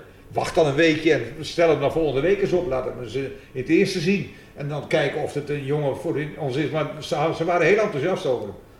Maar ze wilden eventjes op, de, op hun hakken gaan staan en zeggen, ja, dat bepalen wij wel, voorzitter. Oké. Nou, daar hadden ze ook gelijk aan. Dus ik heb dat laten gaan. Maar dat was wel tegen het zere been Tuurlijk was het van de voorzitter. Ja. Ja, natuurlijk. Want ik, eh, als je nou zulke jongens ophaalt, en dat waren drie jongens. Die waren in Italië helemaal ni- niet zoveel regen gewend. Het was altijd droog daar. Ja. Op een maandagavond naar, ik geloof tegen ja, dat was toen, hè? Dat was En toen dan met... zat er met, misschien eh, 30 man ja. op de tribune. Ja, Ja. Nee, ik heb nog hier. wacht Ja, nee. dat- ik wil deze even bijdraaien. Ja, ik zei dat is heel onverstandig. Had hem dan op een maandag hier opgesteld, maar niet eh, daar. Nou ja, goed, dat gaf dus een beetje een eh, frictie. Ja, dat kon ik me ook wel voorstellen van hun kant uit. Maar Ja, ik heb het zo open en eerlijk mogelijk gespeeld. Hun hebben die spelers uitgezocht, ik niet. Ja, wat moet je dan meer? Ja, ik heb een interview gelezen met, eh, met Morales, dat hij hier kwam. eh, met de gedachte, want hij had nog geen trainersdiploma, dat hij op den duur ook hoofdtrainer zou kunnen worden. Ja, maar dat zegt iedere trainer die hier nieuw binnenkomt. hè. Ja, ja. Dat zei Jurrie Kolaf ook toen, toen hij onder Frans Thijssen hier binnenkwam. Mhm. Nou, Maar goed, dat is, met die trainers is het allemaal zo. Dat is, eh, maar als je nou, als je nou terugkijkt hè, naar dat hele Udinese verhaal. Wat, ik wat- had het wat- graag doorgezet. Ja? Ja, ik weet zeker dat we er beter van waren Dus je hebt er geen spijt van dat het, want het is een hele, wel een, een, een bepaalde, eh, ja ook daar hebben mensen nog wel eens over, hè, een bepaalde negatief vlekje misschien in de graafschap eh Ja, eh, dat, historie. dat is ja. maar net hoe je daarnaar kijkt. ja, ja, Ja, en als je vooraan, in, vooraan bij, bij, bij het vuur zit, ja, dan kijk je er anders naar. Ja. dat je via, de, via vier, vijf andere personen iets wordt. Zo werkt het nou ja, want was dat ook met, met, met Domine Esseling destijds, eh, in die Udinese periode? Ja, dat dat, was, de pers was daar woedend over. ja, ja, Zie jongens, als je wil gaan kijken, dan ga je toch lekker een keer naar Udinese kijken. ja, ja. Ja, maar dan neem je die trainers wel mee en wij niet. Ik zeg, ja, maar jullie zijn toch niet degene die moeten gaan zeggen wie wij moeten gaan halen? Kom nou toch alsjeblieft. Maar dat, dat wilden ze geen begrip voor hebben. ja. En dat was wel een negatief puntje, moet ik je zeggen. Ja, kun, kun je het, want je had het al even over, we zijn gekscherend hoofdpijndossiertjes hè, van, van eh, in ja, die maar ik tijd. noem het geen hoofdpijndossier. nee, nee. Ik noem het gewoon een, eh, een, een, een, een dossier waarin je op, niet op dezelfde golflengte zit. Ja, Punt uit. ja.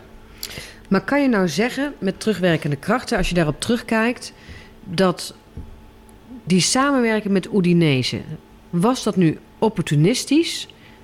Of was dat nu echt wel vanuit een visie op voetbal? Absoluut het laatste. Want Udinese had wel hele goede, een heel goed scoutingsapparaat. Ja, Stonden er in die tijd eh, voetbaltechnisch heel goed voor. fantastisch. Dus we hadden een broedplaats kunnen zijn. Zo heb ik het ook verkocht. Hmm. Ook hier intern, dat ik gezegd heb, jongens, dat zou een samenwerking kunnen zijn. Zo ben ik ooit, samen met degene die in dit stadion geïnvesteerd heeft, ja, ben ik naar Arsenal geweest om te kijken of we daar een samenwerking mee Mhm. konden krijgen. Want daar liepen ook 40 pro- profvoetballers, Ja. waarvan er maar 11 konden voetballen in dit weekend. Ja. Ja, ja, ja. en dat soort dingen, daar zat ik dan altijd in te verroeten, om te kijken Mhm. of we daar niet wat weg konden halen. Ik keek naar Pearl Frenkel, die bij Telstar de linksback stond. ja. Nou, dat, die jongen kon je zien dat hij veel meer capaciteiten had als wat ze daar nodig hadden. Ja? En dan zeg ik, ja, maar jongen, dus zonder dat je hier voetbalt, je moet bij de graafschap komen. ja, en dan ging ik een keer naar zijn huis toe, maandags of dinsdags. En dan maakte ik een afspraak en dan gingen we wat eten. En dan zei ik, van, god, hoe, hoe kijk je daar tegenaan?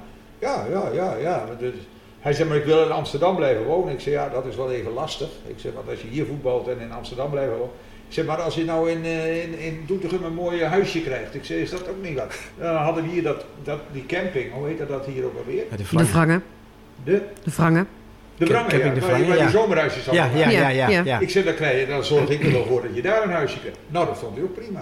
nou, en zo was ik continu bezig, ook met die spelers. Maar dat is het persoonlijke contact, hè, wat dan Ja. toch de doorslag geeft over Maar dat is moment. alles bepalend, Ja. vind ik. Ja, ja. En, als je, en als ze ook in, het, eh, inderdaad het gevoel hebben dat je het ook voor hun doet, ja, dan slaat het helemaal aan. ja. En als ik het nou zou doen uit egoïsme, vanuit mezelf, dan zou dat nooit aanslaan.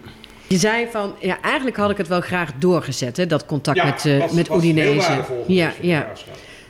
Heb je daar nog steun aan gehad vanuit de KNVB? Of, of zeg je nou dan, ik was de enige die dat droeg, dat, dat idee? Of, Ja, of was, de was de toenmalige bestuur nog, kreeg je die warmte voor? Nee, of nee. was de tijd er dan niet rijp voor? Of wat? Eh, ik ga niet over de andere bestuursleden praten, maar Nee. op een gegeven moment was het wel zo dat eh, er waren sommige bestuursleden die wilden zich daar ook wel graag mee gaan bemoeien. Hmm. Ja? Waarmee bemoeien? Met die samenwerking? Met die samenwerking, maar ook met andere dingen waar ik mee bezig was. Hè? Want er was er toch een beetje jaloezie ontstaan, dat, dat, laat maar even eerlijk zijn. Toch wel, ja. ja. En, eh, en dat heb ik misschien wel niet helemaal goed ingeschat hoor. Dat ik dacht, ja, dat interesseert me niks. Eh, ik ga gewoon mijn gang. En eh, zolang het voor de graafschap goed is, is het voor iedereen goed. Maar dat is misschien wel een foute, foute gedachte geweest. hè. Want had het dan misschien wel kunnen... Ja, ik heb zelf wel eens het gevoel dat voor die gedachtegang de tijd toen niet rijp was. Ja, maar wanneer is de tijd ergens? Ja, dat weet ik ook Als een niet. ander het uitgevonden heeft en dat jij erachteraan suttert. Nee. Dat, je moet voorop lopen in die dingen. Ja, Tenminste, dat heb ik altijd zakelijk ook gedaan. ja. En als ik had gewacht met Udinese en Udinese had ondertussen met NAC contact gekregen, dan was het, waren ze misschien naar NAC gegaan. En dan had ik achteraf moeten zeggen tegen mezelf, wat ben je een suffert? Want dat hadden wij ook kunnen doen. Ja, Hmm. dan had je spijt gehad. Dan had je spijt gehad. Ja, Ja. en het is maar net hoe je daarnaar kijkt en hoe je daarmee omgaat. Maar als ik dan van sommige ja, belangrijke mensen binnen het bestuur hier eh, te horen kreeg van ja, maar dat, dat solistische gedoe houden wij hier niet van. Ik zei nee, maar ik doe toch niks solistisch. Ik, voordat er beslissingen genomen worden, wordt het in het bestuur Ja, doorgesproken. ja. Ja, maar ze willen het liefst dan ook bij die onderhandelingen zijn en hoe Ja. dat dan ligt en alles. Ja, en dat, dat past mij niet altijd, want ik heb een andere manier van zaken doen waarschijnlijk als een boel anderen. Hmm. Ja. En dat geeft ook wel eens een keer een conflict. Ja. En dat kan ik me van hun kant ook wel voorstellen. Ook misschien dat ik dan, eh, als ik in die rol had moeten functioneren hier, had ik het ook waarschijnlijk nooit gedaan. Nee, maar je zag dus wel een verandering plaatsvinden op een gegeven moment. Ik bedoel, want het- in, in het begin was dat natuurlijk niet zo. Is dat dan pas gekomen in de tijd van Udinese, dat, dat, Oh, dat nee, de nee, andere nee. bestuursleden zich ook mee, mee gingen bemoeien? Udinese was eigenlijk, ja, dat heeft te, te maken met de hele reorganisatie van het betaalde voetbal. Ja, ik haalde ja. op een gegeven moment, ha- heb ik toen, eh, te- ja, dat was al het einde van mijn eh, tijd, eh, Jacco Zwart Ja. Ja. toe. Ja, die zat bij de KNVB als marketingmanager. Een hele sympathieke man, Ja, punt 1 ja, en punt ja. 2. Ook een man die er wel verstand van heeft. En toen heb ik ook tegen hem gezegd, Jacco, als je bij de graafschap wilt komen, je bent van harte welkom. Ik had het ook met, binnen het bestuur besproken hier. Ik zeg, maar ik stop ermee dan. Ik zeg, niet omdat ik niet met jou wil werken. Ik zeg, maar dan pas ik daar niet. Ik zeg, want dan doe je datgene waar ik juist, Ja. wat ik zo graag doe. Ik zeg, dat past niet, want dan lopen we elkaar voor de voeten. Hmm. Dus dan stop ik ermee. En zo hebben we het ook afgesproken. Toen ben ik ook gestopt en toen is Ja- Jacco Zwart gekomen. Hmm. En dat was een prima vent voor de graafschap. En dat hij dan niet helemaal beginnen. Toen hebben de- misschien die andere bestuursleden gedacht: ja, we moeten het een beetje in de gaten houden. Want als hij net als Hemstrik gaat opereren, dan zitten we weer met hetzelfde probleem. Dat zou kunnen hoor, dat weet ik niet. Ja, ja, ja. Maar dat was dus het moment, zeg maar, dat er een algemeen directeur kwam. Ja, En waar daarvoor de rollen nog door elkaar liepen. Dat iemand die in het bestuur was ook eigenlijk algemeen directeur was. nee, nee, nee. Het gezicht nee, van de- Nee, nee. Die in het bestuur zaten, die- er was geen algemeen directeur. En was geen. Nee. Ik was gewoon voorzitter. Ja. En ik had een penningmeester en een secretaris en alles wat er in het bestuur thuis hoort, hadden we. Ja, maar er was geen algemeen directeur. Nee. Het was niet zo gesplitst in rollen, zeg het maar. bestuur maakte gezamenlijk de dienst uit. Ja, en toen kwam Jacco Zwart en toen werd het meer. Toen werd het professioneel. Ja, Hmm. ja. Jacco Zwart werd ook direct gevraagd: wat heb je te besteden als je achter een voetballer aanging? En dat had ik nooit die vragen. Nee. Hoe stond de graafschap er toen financieel voor dan? Eh, we, we hebben acht jaar lang zonder één dubbeltje schuld eh, gedraaid. Omdat we in de eredivisie zaten. Nou, daar komt het door natuurlijk. Ja, Ja, ja. Dat, je, dat je wat meer eh, kon besteden als eh, wat je had. En we hebben, ik heb in die tijd dat ik hier eh, eh, meedeed in, in, in de club, heb ik het niet meegemaakt dat we verlies hadden geleden. Nee, Nou, en dat vind ik op zich al een, een, een, prestatie. een, een prestatie. Niet van mij, maar van ons allemaal. Mhm. Pas op, dat moet, moet je gezamenlijk dragen, Mhm. En nogmaals, ik heb altijd heel fijn met, met iedereen kunnen opschieten. Soms was er wel eens een, een, kink in de kabel. eh, ik weet niet hoe jullie verhoudingen liggen, maar als Abrusik bij mij kwam en die zat dan weer te klagen over zijn eh, sponsorschap en zo. Ja. Dan zeg ik, joh, je verdient zoveel geld aan de graafschap, wat is dat toch voor gekkigheid? Ja, zo, dat zei ik gewoon. Maar werd er nog geaccepteerd dan? Eh, nou, als, was ik, dat dat, wel als ik dan in het bijzijn van niemand dat tegen hem zei, dan kon hij niet anders dan accepteren. Want dan Ja, zei ik ja. het tegen hem. Ja. En, en ik denk dat ik dan misschien ook wel een beetje gelijk had als hij daar niet op gelijk had, als, Nee. ik daar niet op als hij daar niet op reageerde. Ja, ja, ja. Ja, want in die tijd groeide natuurlijk ook de businessclub. Alles groeide. Ja. We waren de eerste hier in, eh, in, in betaalde voetbal in Nederland die met dat smoelenboekje uitkwam. Ja. We hadden een boekje gemaakt waar alle sponsors van de graafschap in stonden. Oké. Met een foto's erin, met het bedrijf waar, waar ze, Ja, waar ze ja. mee bezig Ja, ja. waren, om hun eh, Ja, gezicht te geven. geven Ja. naar anderen. Ja, Nou, dat, dat was uniek in Nederland. Ja, en dat is toen ook ontstaan. Zo zijn er meer dingen geweest, ja, Ja. waar we het helemaal niet over gehad hebben, die ook op een gegeven Ja, moment eh, ja. eh, gebeurden. Om maar een voorbeeld te noemen, ik Ja. was toen directeur bij Ubbink Ja, in Doesburg. Ja. Daar was ik eh, commercieel directeur. En eh, toen hebben wij een jaartje of drie hebben wij Orion gesponsord. klopt. Ja. Ubbink Orion. Ja, ja. En dat, omdat ik dan de sportman was, kwam dat een beetje van mij af. En, daar hebben we ook altijd heel goed in geboerd. Want Hmm. we, we- we werden zowel bij de dames als bij de heren werden we Nederlands kampioen. Ja. Ja. Ja, en dat zijn dingen, daar kijkt iedereen op terug. Die, eh, die zegt, godverdorie wat knap. Wanneer had je in de gaten dat de, de, eh, jouw, jouw tijd bij de graafschap ten einde liep eigenlijk? Was dat nou, gevoel? nee, nee, nee, nee, dat is... eh, ik, ik had het al wat langer gezegd hoor, dat ik zou stoppen. Ja. Maar dat was zo zakelijk, omdat ik een nieuwe job kreeg. Ik kreeg namens de ING-bank kreeg ik de, de, de opdracht om eh, naar dat bedrijf in Limburg te kijken voor hun. Ja, ja, ja. Want daar moest nogal wat geld naartoe. En eh, of ik dat kon reorganiseren. En dat heb ik toen ook gedaan. En toen, ja, eh, toen beviel me dat goed. En toen heb ik, ben ik daar een beetje blijven hangen. ja, ja. Maar ik, wel- had ook, ik ben nooit officieel voorzitter geweest. Hè. Wist je dat wel? Ik ben tijdelijk voorzitter geweest, omdat ik, dat Toen we met dat- elkaar zouden Ja, zoeken naar een nieuwe. ja, ja. Maar niemand vond het meer nodig. Ze zeiden, we, ja, we, we laten het zoals het nu is.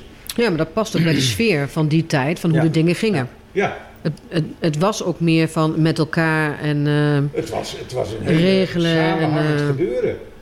Alleen ja, eh, als ik nu achteraf beluister, dan heb ik misschien wel wat meer dingen niet goed gedaan. Dat kan, dat weet ik niet. Maar dan heb ik dat niet bewust gedaan. Nee, nee. Als je terugkijkt, hè, eh, je hebt ook echt wel eh, onder vuur gelegen. Eh, wat deed dat met je, zeg maar? Ging, je ging je steeds door? Of heb je ook wel eens gedacht van... ja, ik krijg allemaal maar wat, ik stop ermee? Nee, of, ik. Als ik dat gedacht had. Ik heb wel direct gezegd, toen Jacco Zwart kwam, ja, die heb ik zelf benaderd overigens, en dat wist niemand er iets van. Maar dat was de, de hele trend in de betaald voetbalwereld, dat iedereen een eh, officiële directeur Ja. aan ging stellen enzovoort. Toen heb ik wel gezegd, maar daar stop ik ermee, want dan, anders loop ik die man voor de voeten. Ja. Die het ook maar mogen worden. ja. Ja. En dat heb ik me voorgenomen, dat is ook gebeurd. Het enige wat ik toen eh, nog wel gezegd heb, ik zeg maar, ik wil nog wel het afbouwen van het stadion meemaken. Hmm. En dan had ik Guus gevraagd, Guus Hiddink, eh, of hij dat samen met mij wilde overdragen. Nou, dat is ook gebeurd. Ja, ja. Ja. ja. Dat was denk ik een heel mooi, trots moment geweest. Dat was een fantastisch moment. Ja, Ja. ja. En eh, Guus, dat, eh, ik, ik zie hem nog regelmatig hoor. En we hebben ook nog wel eens wat contact, alhoewel het steeds minder wordt natuurlijk. Hmm, Want ja, hmm. maar je groeit toch uit elkaar. Als je, als je terugkijkt, je, je begon er al over, Ja, Jacqueline, hè? ja. Over, over die hele periode dat je bij de graafschap vertoefd hebt. Eh, er zijn er heel veel dingen gepasseerd hè, in ons gesprek al. Eh, heb je dan van dingen spijt? Oh, ongetwijfeld. Maar ik zou, dan had ik me daarop in moeten stellen waar ik spijt van heb gehad. Nou, dat Oudinese verhaal, dat schijnt, eh, daar denk ik, of daar denk ik, daar heb ik wel spijt van. Want dat had ik denk ik iets anders moeten gaan eh, inzetten. En, Hmm. eh, maar de bedoeling daarachter was 100%, eh, stond ik daarachter. Ja. Dat is een ding wat Het was altijd in het belang van de graafschap. Absoluut. Ik Ja. heb nooit Ja. tegen het belang van de graafschap in gehandeld. Nee. Nee. En wat was dan, zeg maar, eh, want we hebben het ook heel veel over voetbal gehad. Wat was dan echt een hoogtepunt? Zeg maar? Wat zeg je nou? Die wedstrijd of dat moment? Of, Ja, ik, ik, het was voor mij compleet altijd een hoogtepunt als ik Ja. hier naartoe ging. ja? Ja, iedere wedstrijd weer. En we haalden natuurlijk ook als gekke dingen uit. Ik kan me nog herinneren dat we een keer naar Heerenveen moesten. Toen wo- wonnen we trouwens met 2-1. En eh, toen hadden die Dat was voor jou dan ook wel een mooie wedstrijd, hè? Dat was fantastisch. Ja. Maar wat, wat gebeurt er? Die Riemen van der Velde, die ik dus heel goed ken, daar gingen we ook wel schollen met, met, met elkaar. En eh, die zei van ja, die, die jongens van de, van de NOS die willen weer dat wij even samen een gesprekje met hun hebben. ik zei, nou, dan doen we dat toch. En wie waren de jongens van de NOS? Ja, de, de verslaggever. Ja, zeg maar. ja, ja. Ja. Dus hij zei, maar we doen het alleen, we geven een antwoord in het Fries. Ik zei, ja, dat is goed. nou, hilariteit al om. Dus we kregen een vraag in het Nederlands gesteld en dan ga- gingen we in het Fries antwoorden. Ja, wat zegt u nou allemaal? Ik zei, ja, jullie zitten hier in Friesland, dat moet je ook weten. En ook dat. Precies, En precies. Riemer kon dat ook zo heerlijk de zaak opjutten. Een prachtkerel ook. Ja. Mooi is dat, hè? Maar het enige wat ik eh, kan zeggen, en dat heb ik wel eens vaker gezegd, dit was wel een van de mooiste tijden uit mijn leven. Ja, echt ja? Ja. Maar komt het dan doordat je de, de club hebt zien groeien in die periode? Ja, we groeiden als kool. Ja. En wij, eh, we werden ook met z'n allen veel beter. En dat Ja. vind ik, vond ik Ja. zo belangrijk. Ja, ja. En met z'n allen, dan bedoel je en het voetbalspel en de organisatie en We de sponsoren en, we, en we de supporters. kant op. Ja, Ja. ja. En dat is heel waardevol, vind ik. Ja. Ik heb ook natuurlijk wel een keer eh, op, mijn- op mijn sodemieter gehad van relaties van mij die zeiden, gaat lekker met je clubje, hè? terwijl we helemaal onderaan bungelden. Ik zei, jongen, het gaat geweldig. Ik zei, we zijn eventjes even uit ons, ons normale doen, maar we komen wel weer terug. Maak je maar niet ongerust. Je komt altijd weer terug. Een week Kom wel, altijd weer wel, terug, ja, ja. precies. Ja, Zo maar dat is wel hartstikke mooi natuurlijk. Want, want je komt nu nog regelmatig hier, hè? Tenminste tot Ik een... heb, eh, ik heb eigenlijk het plan om toch, eh, ja, ik ben eh, zaterdag dan niet, maar de laatste wedstrijd dat ik geweest ben was een enorme teleurstelling moet ik zeggen. Dat was eh, twee wedstrijden of drie wedstrijden voor het einde van de vorige competitie. Toen speelden ze hier thuis tegen Dordrecht. Toen ze met drie- Oh. toen ze met 3-0 Stonden ze met 2-0 achter met de Ja. rust. Ja. Toen liep ik hier naar binnen, mijn kopje koffie. En toen zat de, de, de, de huidige directeur, die, eh, die Ja. zat hier. Hij zei, het is niet best hè? Ik zei, nee, het is niet best. Het is hartstikke slecht. En eh, toen kwam, ik zeg maar, eh, nog één doelpunt eh, voor de teken, dan ga ik naar huis. En, ik, En toen was je in de auto. En tien minuten daarna viel de derde doelpunt. Toen was je weg. gegaan. Ja, Ben ik ja. weggegaan. Daar ben je ook gewoon heel eerlijk in. Maar wat doet het nog? Wat doet het met jou als je hier de Vijverberg binnenkomt? Ja, de laatste keer niet veel, want het was, er was zat Ja, dat een was, dat was de 30. corona-wedstrijden Daarom, maar de ik, competitie. ik zeg iedere keer, dat als ik zo nu net tussen de middag ook hier aan kwam rijden, ja, dan ga je door dat hek naar binnen. En zit je nou, en ja, dan, dan word, ik, word ik blij. ja? Ja. Ja. laat ik het zo maar zeggen. Ja, dat is op zich wel mooi om te horen natuurlijk. Na alles wat er natuurlijk gebeurd is hè, in, in die actieve Ja, periode en, voor jou. en, en ik zit natuurlijk in een nadelige positie. Aan de andere kant kun je zeggen ook in een voorde- voordelige positie. Dat ik vaak wat meer weet als andere mensen ja, die, er, die, er, die erover praten. En, eh, en dat, is, dat kan ook een nadeel worden als je daar niet mee oppast. En misschien heb ik dat wel eens wat minder eh, serieus gedaan. Alhoewel, serieus wel, maar minder nauwkeurig Ja, ja, geweest. ja. Dat kan. Nu woon je in, eh, in Limburg op dit moment. Ja. Eh, vlakbij VVV Venlo. Ja. Hebben ze je daar ooit gevraagd als voorzitter? Ja, ik werd benaderd door, eh, door de toenmalige voorzitter. Ja. Ik weet zijn naam even niet meer, maar dat zou ik naar kunnen kijken. En eh, die, die zat. ik heb toen een hele pagina in de krant gehad toen ik daar kwam om dat bedrijf weer op- Hmm. om te turnen. En eh, voorzitter van het raadschap komt hier. eh, Tom Bombach, je kent dat wel, zo werkt dat al vaak. En eh, toen belde die man mij op. Hij zegt: God, eh, wat lees ik nou? Eh, Ben je hier bij Egidius Jansen, de nieuwe eh, eh, directeur? Ik zei: Ja. Ik zei: eh, Tijdelijk. Ik zei: De bank heeft mij daarvoor gevraagd en dat doe ik dus ook. God, wat leuk, zei hij. Maar kunnen we niet een keer een bakje koffie drinken? Ik zei: Ja, dat is goed, joh. Dus toen kwam hij. En. eh, en. eh, wacht even hoor. En, oh ja.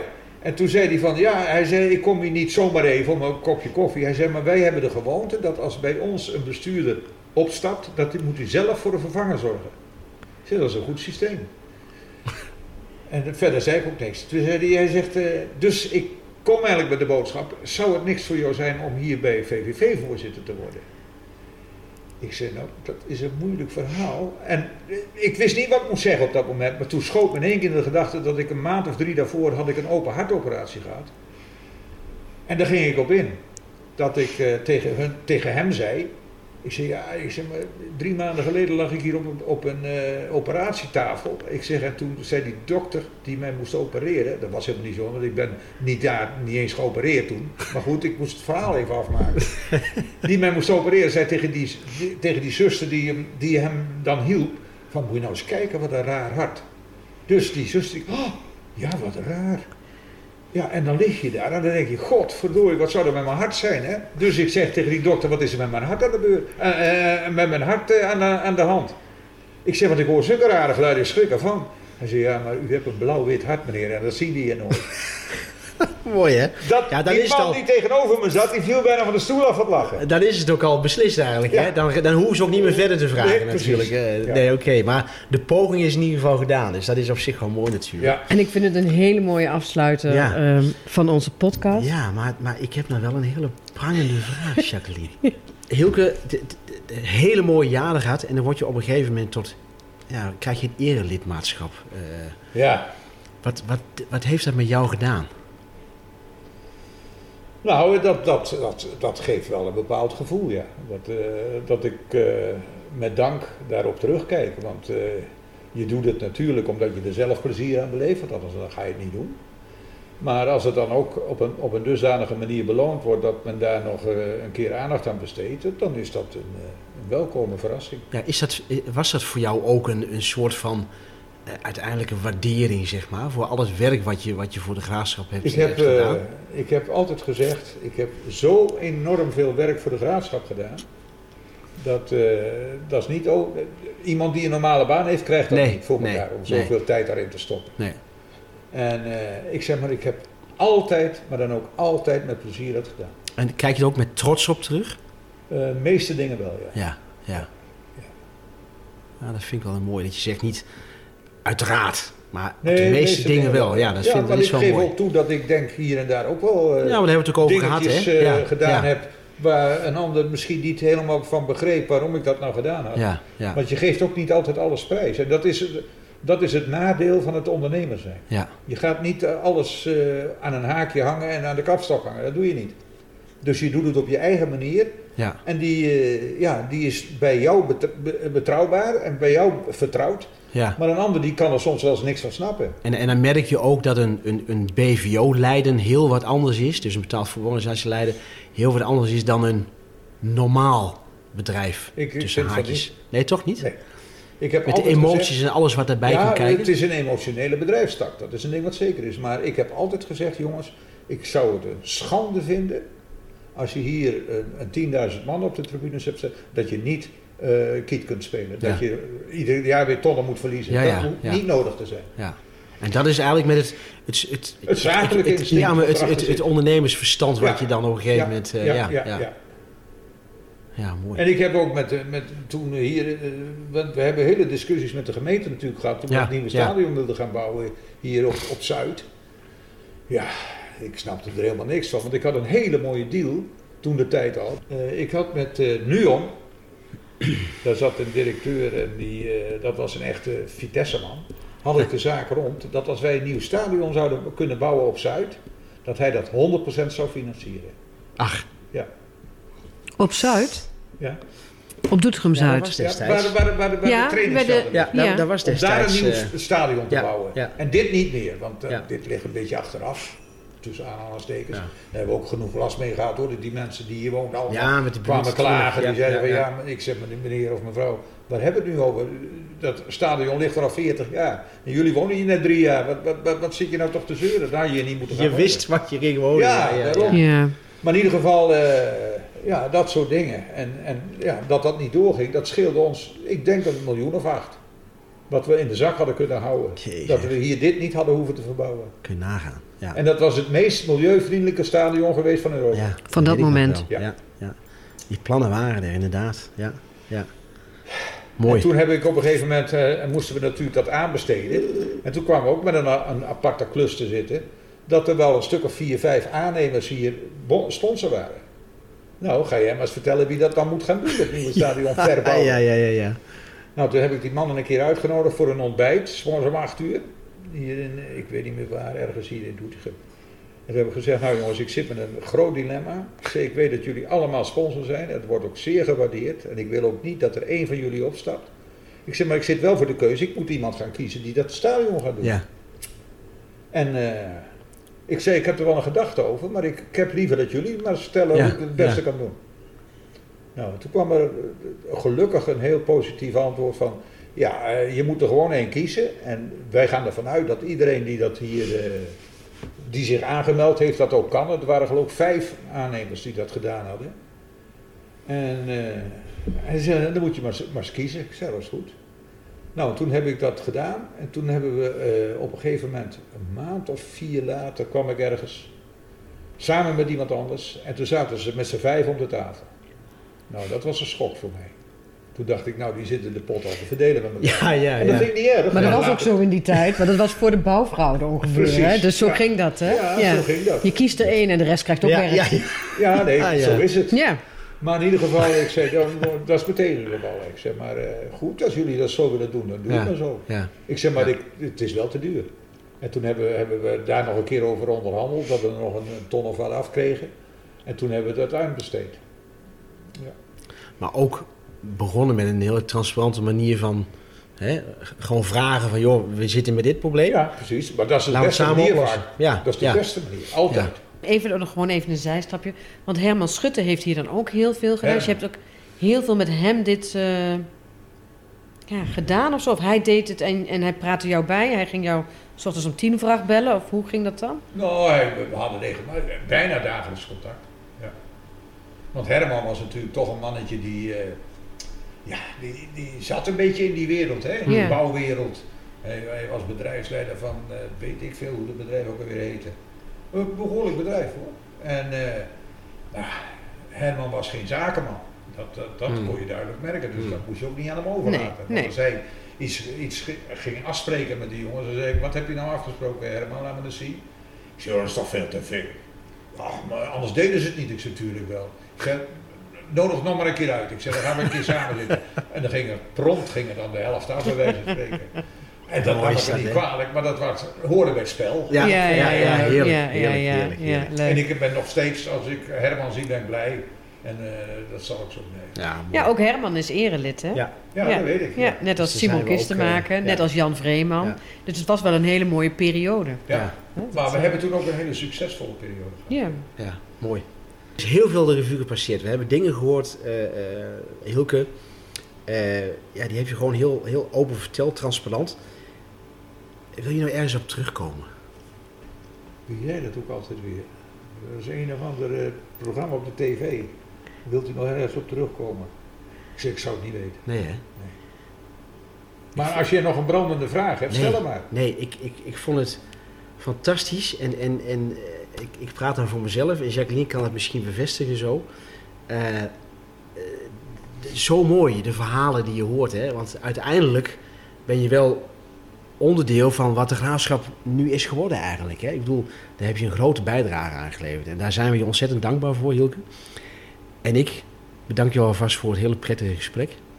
En eh, ik, ja, misschien komen we elkaar ooit nog eens een keer tegen hier. Dankjewel. Hielke. Enterink was eh, onze gast. Dankjewel Hans. Ik vond het ook zeer aangenaam en ik heb eh, met eh, blijdschap zit ik hier de hele middag al. Ik zit een beetje lui onderuit. Maar Nee, dat maakt niet uit. Dat maakt niet uit. Omdat ik zo lui ben. Ja.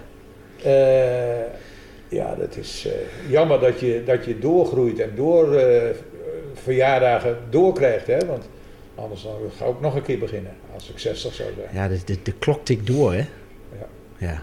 Dankjewel. Graag gedaan. Jacqueline, bedankt. Je hebt geluisterd naar een aflevering uit de podcastserie De Eregalerij. Een serie gesprekken met ereleden van voetbalclub De Graafschap. Aan tafel zaten Hans Hissink, Jacqueline Gerritsen en de hoofdrol voor deze aflevering was weggelegd voor Hielke Ensrink. Het nummer Superboer voor Altiet dat je hoort is geschreven door Dennis van Amerongen en gezongen door Martin Scheffer. Ik kom altijd weer terug. Mijn blauw-wit hart aan hoe verloren. Ik ben zo trots op deze club.